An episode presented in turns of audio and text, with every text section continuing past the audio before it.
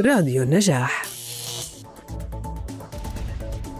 تدعوكم الجمعية الأردنية للمصدر المفتوح وويكيبيديا بلاد الشام إلى حضور ورشة تدريبية في إضافة المحتوى العربي إلى ويكيبيديا الموسوعة الحرة الشهيرة وذلك بمناسبة مرور 21 عاما على انطلاقتها.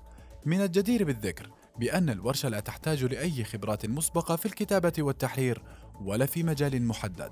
كل ما عليكم هو الحضور مع جهاز الحاسوب وسوف يساعدكم المدربون خطوة بخطوة لكتابة أول مقال لكم على ويكيبيديا والمساهمة في تطوير المحتوى العربي.